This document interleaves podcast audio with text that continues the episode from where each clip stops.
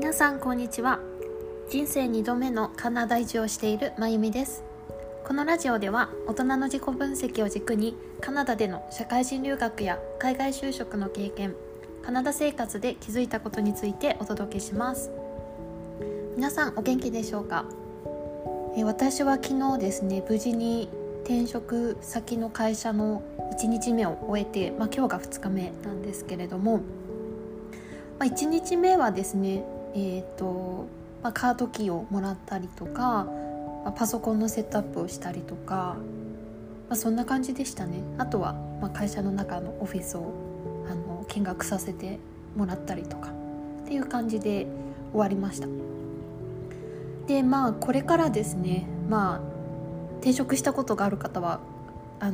共感していただけると思うんですけれども、社内のねオンラインコースがいくつかあるので、それをね受けつつ、これから自分のタスクがアサインされていくのかなというふうに思います。はい。で、今日のトピックなんですけれども、今日のトピックはですね、私が個人的に入社して3ヶ月間はこれを気をつけようと思ってることがあるので、それを皆さんにシェアできればなと思ってます。で、カナダの場合はですね、会社に入ったら基本的にはだいたい最初の3ヶ月とか6ヶ月ぐらいはプロベーション期間って言われてます。日本語で言うと試用期間みたいな感じですね。で、そのプロベーションの期間っていうのは、お互いが本当にマッチングするのかっていうのを確認するような期間なので、もちろん企業側もその新しく入ってくれた新入社員の方が、ちゃんとパフォーマンスを発揮してくれてるかとか、チームのカルチャーとか会社のカルチャーにフィットしてるかなっていうのを見る場でもありますし、逆にその新しく入った新入社員の方も自分自身が求めてた環境だったのかとか、あとは会社のカルチャー、チームのカルチャーにフィットするのかっていうのを確認するような期間になりますね。はい。で、私がですね、今回カナダで3社目の会社になるんですけれども、またね1日目が始まり2日目ということで、またこれから積み上げていくような立場になりますが、これまでの経験で最初の3ヶ月私が特に意識していることっていうのが大きく3つあります。まず1つ目ですね。1つ目は自分をよく見せようっていう考えではなくて、相手のことを知る期間っていう風に捉えてますね。もちろん、入ったばっかりだからやっぱりいいパフォーマンスを出したいとか、みんなに認められたいっていう気持ちはなくはないんですけれども、でもまずは相手のことを知るっていうのはすごく大事かなと思います。相手っていうのは、自分と一緒に働いてくれる一番近い上司とかスーパーバイザーのことももちろんですし、あとは会社のカラーとかカルチャー、あとはチームですね、チームの雰囲気で、あとは会社が提供している商品とかサービスっていう、こういうものをまずは知るっていう姿勢でいますね。特にキャリアがどんどん積み上がってくると、過去の実績に、目が行きがちになるかもしれないんですが、またねフレッシュな気持ちでスポンジのようにいろいろ吸収できたらいいなというふうに思ってます。で、あと2つ目ですね。2つ目は、これはすごい当たり前のことなんですけれども、信頼関係を築くっていうことですね。で、私が特に意識していることは何かっていうと、私と一番近くで働く上司、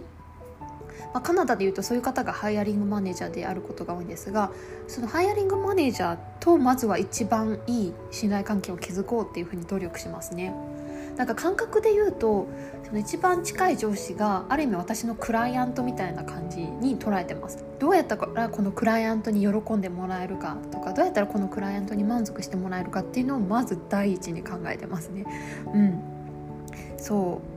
で、特に私が気にしてる点としては、その一番近くで働く上司のコミュニケーションのスタイル、例えば結構こまめにやり取りしたいタイプなのか、割とポイントを伝えたらあとは本人に任せて泳がせたいタイプなのかとか、そう結構コミュニケーションのスタイルは気にしますね。なんかこまめにやり取りしたい方だったら割とすぐこまめにやり取りができるように即返信っていうのは意識してますし、逆になんかこうポイントをバーってお伝えして、あとは本人に任せたいっていうタイプであれば、そのポイントをしっかりと私が理解できているかっていうのをすり合わせたりすることもすごく大事にしてますね。なので相手のコミュニケーションスタイルがどんなのかなっていうのを理解するようにしてます。であと信頼関係で言うと、その上司が私に何を求めているのかっていうところですね。もちろんそれが、スキルとかパフォーマンスっていうところもあると思いますし、あとはチームに対してどんな影響を与えてほしいのかっていうところも、結構気にします。これはなんか直接聞くっていうこともできますし、あとはなんかこうスモールトークを積み重ねながら、なんとなくこの人は私にこういうことを求めてるのかなみたいなのを察する感じですね。であとは信頼関係でいうと、その上司が喜ぶポイントみたいなのも結構私は探りますね。例えば今回の上司の方と、昨日なんかこう一日お話しさせていただいたんですけれども、お話しする中でこの方は、多分こう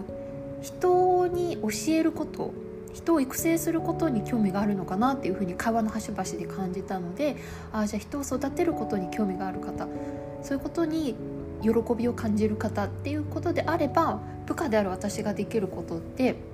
自分自身でねしっかりと情報をキャッチアップしつつ、ここが分かりません、ここをちょっと教えていただけますかみたいな、こうちょっと教えてくださいみたいなちょっとテヘペロみたいな感じ、テヘペロみたいな感じで行くと、なんか相手の方喜んでくれるのかなとかですね。これまでの上司の方振り返ってみると、いろんなパターンの方いらっしゃったんですけども、